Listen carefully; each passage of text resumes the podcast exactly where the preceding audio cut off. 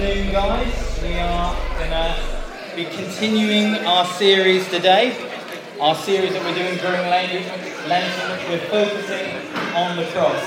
Um, in case you don't know me, my name is Garreth and I'm 23. And when I grow up, I want to be a vicar. And God willing, that may well happen sooner rather than later. Um, just a few little things about me. I like tweed, I like knitwear, um, I've given up meat for Lent.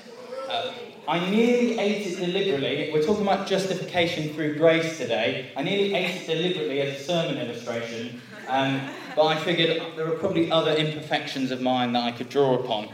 Um, I currently, uh, until I do become a vicar, I'm currently working part time here at G2 as a student worker.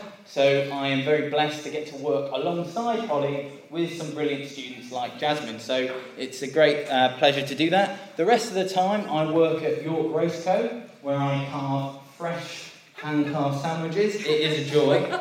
Um, alongside that, I've recently found out that I have also been appearing on the uh, BBC One drama The Musketeers, starring as Athos. Um, I don't have a hat, but I think there is a resemblance. I think it's the slightly moody face, bad facial hair, and tired eyes. I've been compared to a few people, ranging from uh, a slightly fat James Arthur to the Reverend Jesse Jackson, of all people. Um, but I think that's probably the most accurate. So, um, what we're doing today, we're continuing uh, this series that we're doing through Lent. It's called Death by Love. And basically, what we are doing is we are focusing in on the cross. So as we go in the run up to Easter, as we build up to the season of Easter, we are thinking about the cross. We are reminding ourselves about the cross. Last week, Josh talked brilliantly about the idea that Jesus is our revelation. So, what he talked about was this crazy idea that through Jesus, God became man, the Word became flesh. And in so doing, God revealed himself in the person of Jesus. He revealed himself fully to humans in Jesus. And today we're going to talk about the idea that Jesus is our justification. Jesus is our justification. And this is a, a doctrine, this is an idea which can either go one or two ways in the church. It's one that we can sometimes uh, underemphasize, but it's one that we can talk about to the exclusion of everything else as well. Um, but I think it's a really central idea uh, in our faith. It's a really central idea in Christianity. Um, and it is one of the central factors of the cross. It's not the only factor, that's why we're doing a whole series on all the different things that the cross tells us, on all the different things we learn about God in the cross. But today we are focusing on the idea that because of the cross, Jesus has made justification possible. And so, as we do that, we're going to look at a passage, and uh, Ellie is going to come up and read that passage. So, if you would like to turn in your Bibles to Romans 3, we're going to be reading from verse 21 to 28. I think it's on page 785, but it's Romans 3 21 to 28, and Ellie's going to read for us now. Thank you, Ellie. Uh, the word there is propitiation. I, I'm afraid I'm a bit of a nerd in use ESV. Um, it will probably say atoning sacrifice in the NIV versions that we have on the table. Um, before we go through this passage and before we think about what it's saying to us and what it means, I'm going to pray. Father God, thank you uh, for your word. Thank you that it speaks to us today. Father, I pray that you would be speaking through your word and through me today. Thank you that you are incredible that you died on the cross for us. Father, I pray that today we would have a greater appreciation of what that means. That we would go home excited and joyful by the fact that you have come to die for us and that we can be set free and that we can be seen right in your eyes. Thank you for that wonderful truth. In Jesus' name, amen.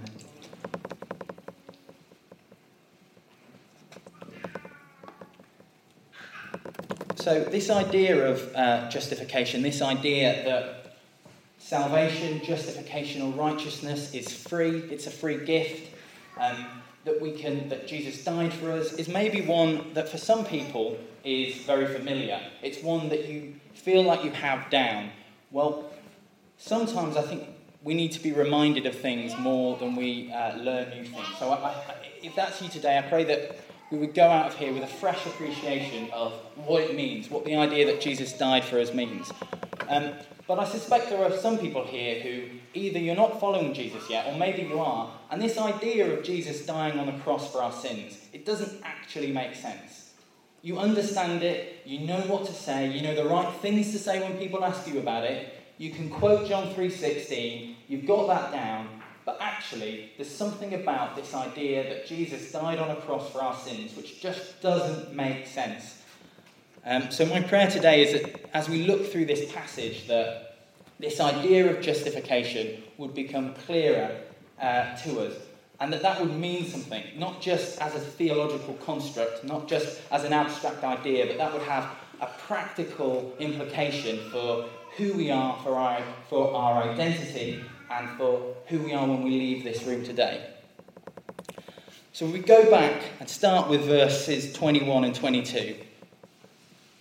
But now the righteousness of God has been manifested apart from the law. Although the law and the prophets bear witness to it, the righteousness of God through faith in Jesus Christ for all who believe.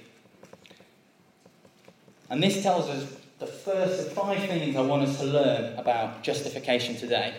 And this is, quite simply, that God offers justification by grace through faith.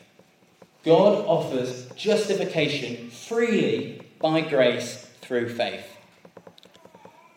As we think about this idea, I think it's probably worth that we, we unpack what this idea of justification is, what this term means. Or, as uh, verse 21 puts it, the righteousness of God has been manifested. The righteousness of God through faith in Jesus. So, the phrases righteousness and justification in this passage have the same Greek origin, so we can kind of use them interchangeably. That's okay.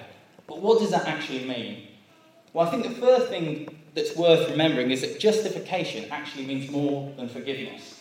So when we're talking about this idea that justification is free, we're not just saying that God forgives us freely. We're not just saying that there is a not guilty verdict available. We're not just saying that there is a pardon available. We're saying that there is justification available, that there is righteousness available, and it's free through God's grace.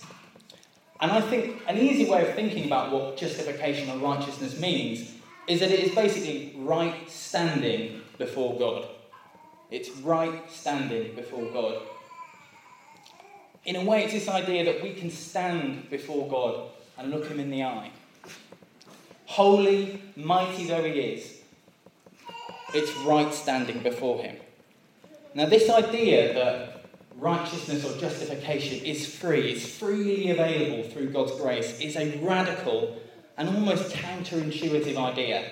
It's one that goes against the grain of much thought, of much spiritual thought, of much religious thought through the ages. It's unlike the claims of any other religion or belief system. And it's quite an offensive idea to many people. It's worth noting that this uh, book, Romans, this, that this chapter is drawn from, was a letter written to the Roman church, to the early Roman church.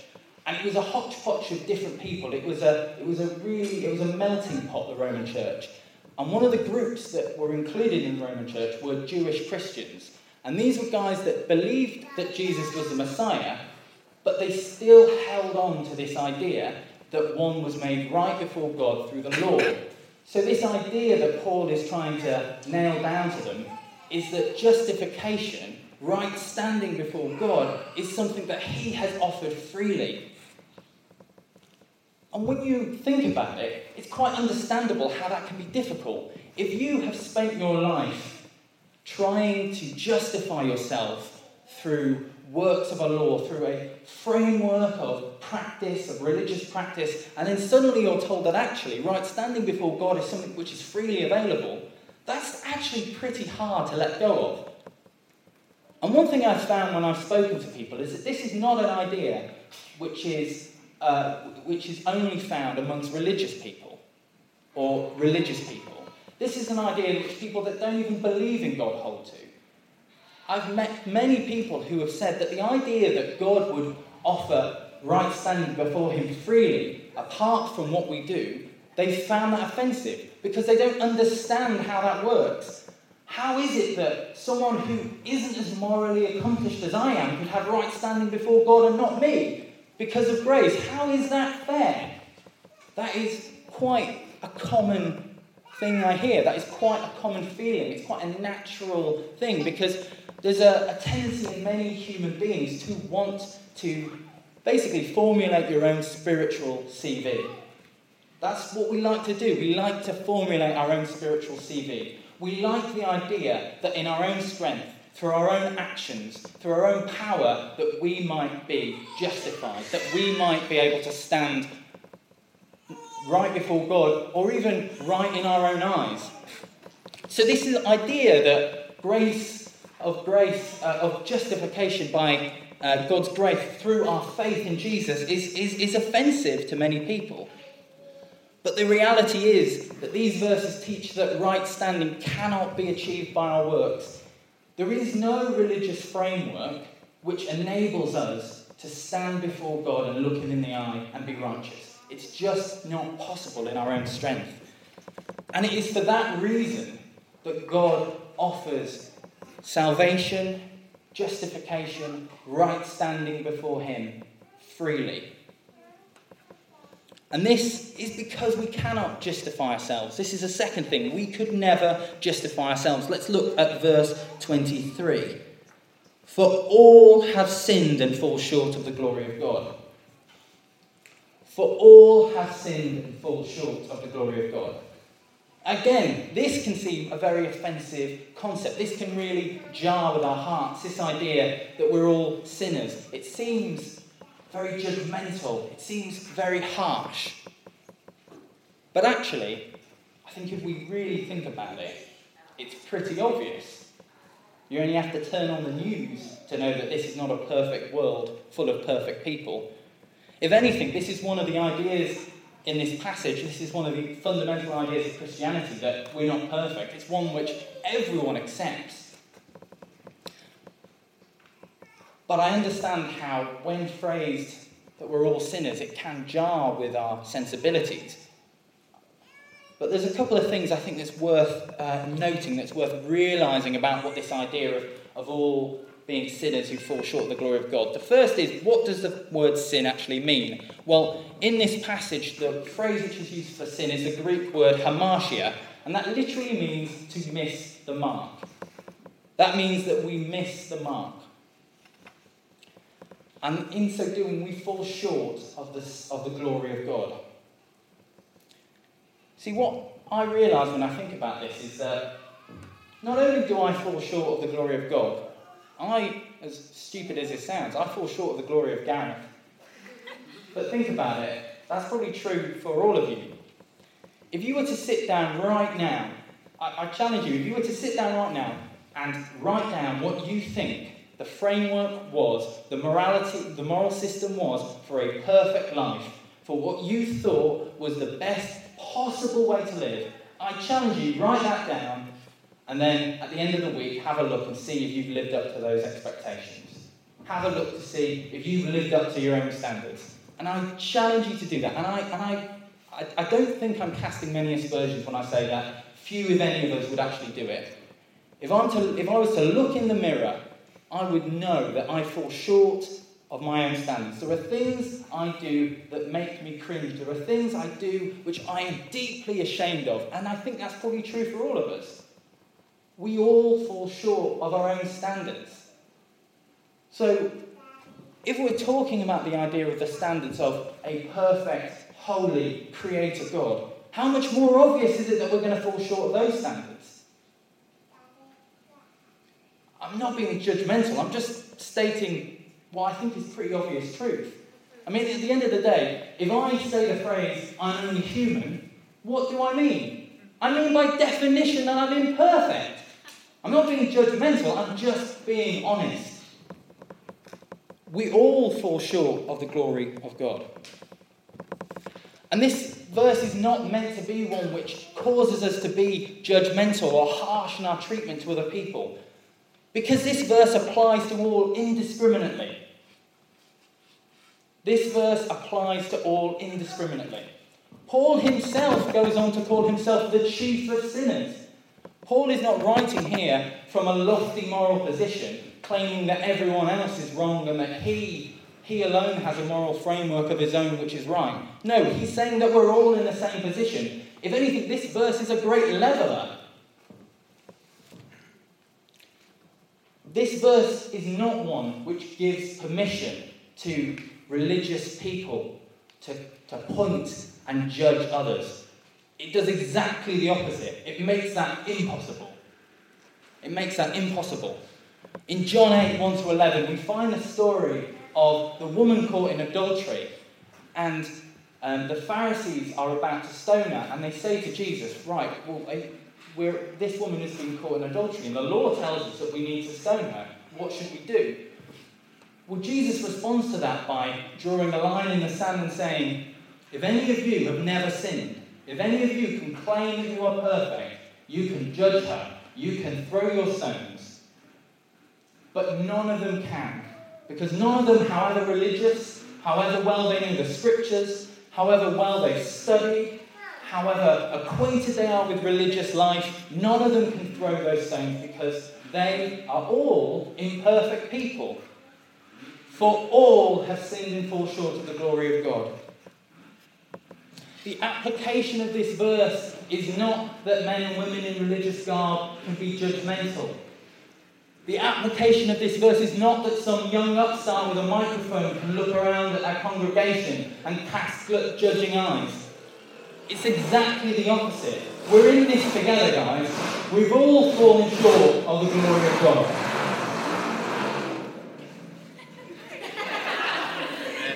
Fair enough. We have all fallen short of the glory of God.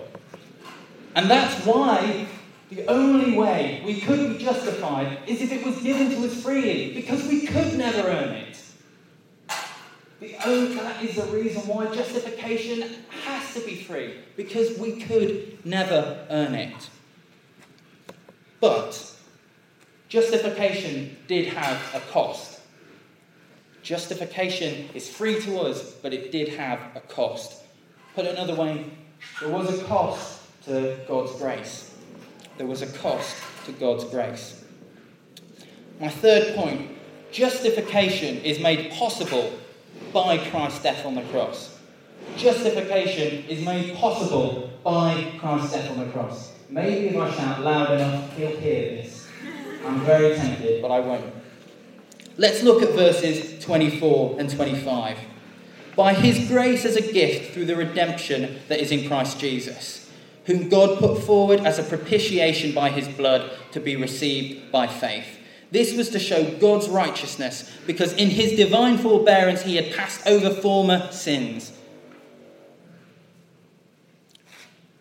Justification is free for us. Right standing before God is something which is available for us freely. But it cost Jesus his life. Justification is free, but it cost Jesus his life. When Jesus died on the cross, he dealt with the consequences of sin. He dealt with the consequences of sin. This idea that we all fall short, the idea that everyone on earth, everyone in this room, everyone on this earth has done things wrong, it comes with a cost. Later on in Romans, it says that the wages of sin are death. But right standing before God is possible to be free because Jesus died on the cross for us. When Jesus died on the cross, he absorbed our sin and its consequences. Now, forgive me for being a bit nerdy, but this is a concept which is often called substitutionary atonement. But Put the jargon aside, it literally means that Jesus was our substitute. He literally took our place. When he was on the cross, he was taking our place. And I think a good analogy of this is if you just look at the crucifixion narrative itself. Before Jesus dies on the cross, there was meant to be someone called Barabbas. There was meant to be a thief called Barabbas who was set to die. Jesus literally died in his place. And although that is part of the story. That, I think, is a great symbol of what Jesus did. In, take, in taking Barabbas' place, he took our place. In that situation, we're all Barabbas. Jesus literally substituted himself to absorb sin, to deal with its consequences. In essence, he was the ultimate sacrificial lamb. If you read through the Old Testament, you hear that what the Jewish people did is, is, is to atone, to make up for their sins, to make up for their wrongdoing. They would sacrifice an unblemished animal. And in essence, that's what Jesus was. He was the ultimate sacrificial lamb. Because, as it uh, says in Hebrews, we know that, that really the blood of bulls and goats, they can't, they can't really make up for sin. They can't really make up for our wrongdoing. But Jesus, God made man, the Word made flesh, perfect, blameless, in dying on the cross, he was able to absorb sin. He was able to make it possible for us to come to God and stand right before Him. And we can do that through faith. And again, you only have to look at the crucifixion narrative to see how that plays out. It's the thief on the cross. It's the thief on the cross. As he is there next to Jesus dying, he turns to him and he goes, I know that you shouldn't be here and I should be. He realizes that Jesus is dying when he is innocent but that he was guilty. It's that realization. That's what it means. That's what it means to accept Jesus through faith. It's to understand, it's to realize, it's to come to him knowing what he's done for us. It's to say to him, it's to pray that prayer that Josh was talking about last week, that John the Baptist prayed. That you would become more and I would become less. It's this understanding that Jesus has taken our place. And the amazing thing about the cross is it, it, God did not wait for us to get sorted. While we were still sinners, Christ died for us. And I think it's worth noting here that it says that in God's divine forbearance, He passed over former sins. Now, what I think this means is that the cross justifies us. Jesus' death justifies people on both sides of the cross. So if you go down to chapter 4, it says that Abraham was righteous because of faith. You read through the entire Old Testament, you find all these stories of people who have a relationship with God, who know God. And Abraham is one of the first examples. And his righteousness, his right standing before God, is something which he achieves through faith. And I think that's because just as we look back to the cross, even though they didn't know it, they were looking forward to the cross. On either side of the cross, God made, made it possible for people like you and me, imperfect people like you and me, to have a relationship with Him, to have right standing before Him because of Jesus' death on the cross. But I think the question that often comes up next is, is, is that, right, you may understand this idea that justification is free, that God is gracious, that this is freely available to us, that this is because of what Jesus has done and not what I've done. But if God is so gracious, then why did Jesus have to die? If God is so gracious, then why did Jesus have to die? It's almost the opposite way of looking at it from the legalist perspective. It's this idea that, well, I understand this idea that God is loving and gracious. So why did he not just wipe the slate clean? Why did Jesus have to die in such a painful way? Why was that necessary? So I think this is where we come to point number four. The cross demonstrates not only God's love, but his justice. The cross demonstrates not only God's love, but his justice. So if we look at verse 26. This was to show his righteousness at the present time, so that he might be just and the justifier of the one who has faith in Jesus. As we talked about, sin has consequences, and these are consequences that need to be dealt with. Now, I appreciate this is kind of an uncomfortable topic. It seems like a difficult thing to talk about, this idea that sin has consequences. Again, it might seem quite judgmental. Um, and this is going to be a strange thing for me to ask you to imagine or ask you to do, but I, I genuinely think it's helpful. At least it's helpful for me in, in trying to come to grips with this idea of why Jesus had to die, why it was necessary that Jesus died so that we might have right standing before God. Imagine all the wrongdoing that happens on the earth. Imagine all the wrong things which people have ever done. And imagine if you had the really unfortunate task of coming up with a punishment for that. Imagine if you were looking at all the wrongdoing in human history and you had the horrible task of coming up with what the verdict for that was. It's unimaginable. We don't want to think about that because the reality is we know that we'd be faced with handing out an incredibly difficult punishment. God is fiercely holy. God is perfect and he is perfectly just. In dying on the cross, Jesus managed to uphold God's perfect justice, his perfect righteousness, because he took the consequence that sin had to have. In order that you and I, imperfect as we are, can look and stand before God and be declared righteous. Jesus had to die to uphold God's justice. Because something had to happen. But God did not want to just do away with humanity. God did not want to see us suffer. So he came to earth and suffered the consequences of sin himself so that you and I could come to him and stand before him and be right before him. The cross is a demonstration not merely of God's love, but his perfect justice. It is the perfect demonstration that God is fiercely just, but also full of grace and love for his creation. And as this verse says, the cross means that God is both just and the justifier. The scales of justice can be equal, but God gave himself to make that happen. God is both just and the justifier. The scales of justice are equal, but God Himself made that possible.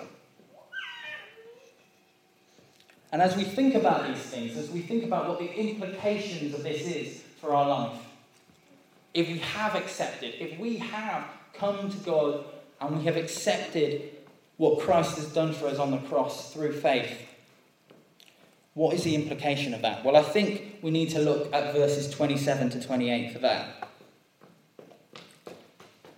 What becomes of our boasting then? It is excluded. By what kind of law? By a law of works? No, but by a law of faith. For we hold that one is justified by faith apart from works of the law. This idea that we can be justified before God, that we can have right standing before God. This means that through Jesus we can stand before God blameless, justified, and righteous. We don't have to justify ourselves anymore.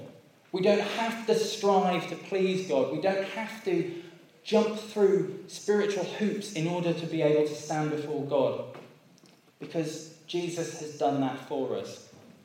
This is the good news of the gospel. But this also means that we cannot boast about it because it's not anything we've done. Justification by faith means we cannot boast except in the cross. It means we cannot boast except in who Jesus is and what he's done for us. This means we don't have to feel guilt or shame because of what Christ has done for us. We don't have to hold our head in shame when we come to God because He's made it possible for us to be in relationship with Him. But it also means that we can't boast. This does not give us justification for self righteousness. In fact, it's the exact opposite. Our righteousness is not our own, it's Jesus's. Our righteousness is not our own, it's Jesus's. Self righteousness is no longer an option. When we put our trust in who Jesus is and what he's done, self righteousness is no longer an option because we know that it's only through what he has done that we can stand before God. Matt Chandler, um, the American pastor, puts it like this, and I think it's quite helpful. The cross means this that in the kingdom of God, no one has to walk with a limp, but neither can anyone walk with a swagger. In the kingdom of God, no one has to walk with a limp, but neither can we walk with a swagger. We can boast only in the cross, only in who Jesus is and what he's done. So let, I think we'll just summarise some of the thoughts of this passage, some of what we're, we've been thinking about today. Justification is free, and it's free because of what Jesus has done. There's nothing we can do to make our spiritual CV so brilliant that we might stand before God. But thankfully, we don't have to because Jesus has passed the test for us. And the American pastor Doug Wilson puts it like this: when we, the difference, there's a difference between good news and good advice. There's a difference between good news and good advice. Good advice is a teacher giving good and helpful instructions to her pupils about how to pass a test. Good news is that she's already done the test for them and it's been completed perfectly. That's the difference between good news and good advice. Religion, moral frameworks, striving, that's good advice. It can get you so far. But as it says in uh, Romans 14, one day we will stand before God and we'll give an accounting. And at that point, we would be forced to seek to justify ourselves. And if we seek to do it in our own strength, if we seek to do that based on our own lives, it's just not going to work. But I thank God, I praise God that that doesn't matter. Because on that cross, He's made it possible for someone like me to stand before Him. He's made it possible for someone like me with all the messed up stuff in my life. I can stand before Him. And the great thing is, is this isn't just forgiveness. It isn't just a no, a not guilty verdict. Because of what Jesus has done on the cross, He's literally absorbed my sin. He's taken it away. He's made me clean. He's made me free. It means I can stand before God. And as Josh talked about last week in John 1, verse 12, it says that Jesus came so that we might be children of God. Elsewhere in the Bible, it says that we are co heirs, we are adopted into his family. The message of Christianity is not just that we should be punished, but God's taking the punishment so we can feel a bit better about ourselves. The message is that God has made it possible for us to be in relationship with Him. We can know Him, we can stand before Him. That is what the good news is, that's what the gospel is. It's about a creator coming down to his creation to reconcile himself to it, to make himself known, and to allow us to know him. That is what this message is. It's not just about forgiveness, it's about family. It's about being welcomed into God's family. One of the amazing things which happened when Jesus died on the cross is that there was a curtain in the temple, and this curtain was outside a place called the Holy of Holies. And the Holy of Holies is somewhere that only the great high priest was able to go once a year. And in fact, it was considered so dangerous to stand before the presence of God that they would tie a rope around their leg because if they went in, they were worried that they might die and have to be dragged out. That was how feared this place was. That was how difficult it was to access God. But when Christ died on the cross, that curtain was torn. That meant that we can now walk before God. We can stand before God. We can be in relationship with Him. We can call Him Father. We can cry out, Abba, Father. That's the equivalent of saying Daddy. And that's not because of anything we've done, it's all about what Jesus has done. And really, my pray, prayer for you is that today, if you're not following Jesus, this, I pray that this is your day. There'll be some guys, I'm sure we can get some guys around to pray. If you want to if you want to come to the cross, if you want to look at what Jesus has done for you and say, I get it, it's not an intellectual thing, even, just to say, I don't quite get this, but I know that you love me, and I know that this says something about who you are and, and what you've done. If you want to do that today, I pray that you do it. Come and chat to me afterwards. Come and pray with me afterwards. This might be your day. Don't hold it off. Jesus has died for you so that you could be part of his family. I would love to welcome you to the family today. I would love to do it. I'd love to welcome you to this hospital of broken people that are just loving God and, and, and are seeking to find out what it means to follow Him. I'd love to welcome you to this community of people that don't always get things right, that screw up, but actually know that we have a good God who has died for us. I'd love to do that today. I'd love to welcome you. I'm going to invite the band to come back up now. And what we're going to do, we're going to respond to this in a way which people in the church have been, have been responding in this way for centuries.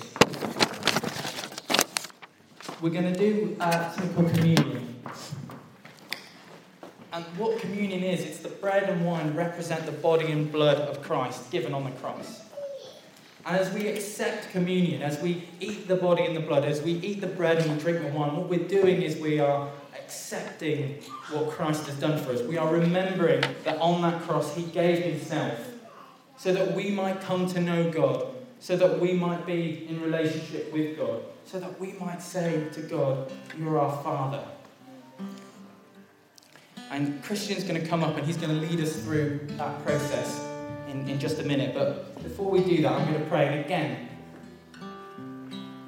I would love us to welcome you into the family today. So if you do not know Jesus, come and pray with somebody. We'll have some guys stationed over here, and we'd love to pray with you. And I'm gonna I'm gonna pray for us all now.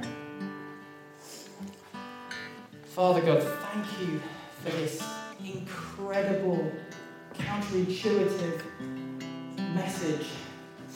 Thank you that you loved us so much that you were willing to come down into your own creation, that you would humble yourself to do that, to die on that cross, to make it possible for us to come to know you. Lord, I want to come to you today personally as someone who screws up, as someone who messes up all the time. And thank you for what the cross means to me. I want to thank you that as a screwed up individual, I can call you Father because you've made that possible.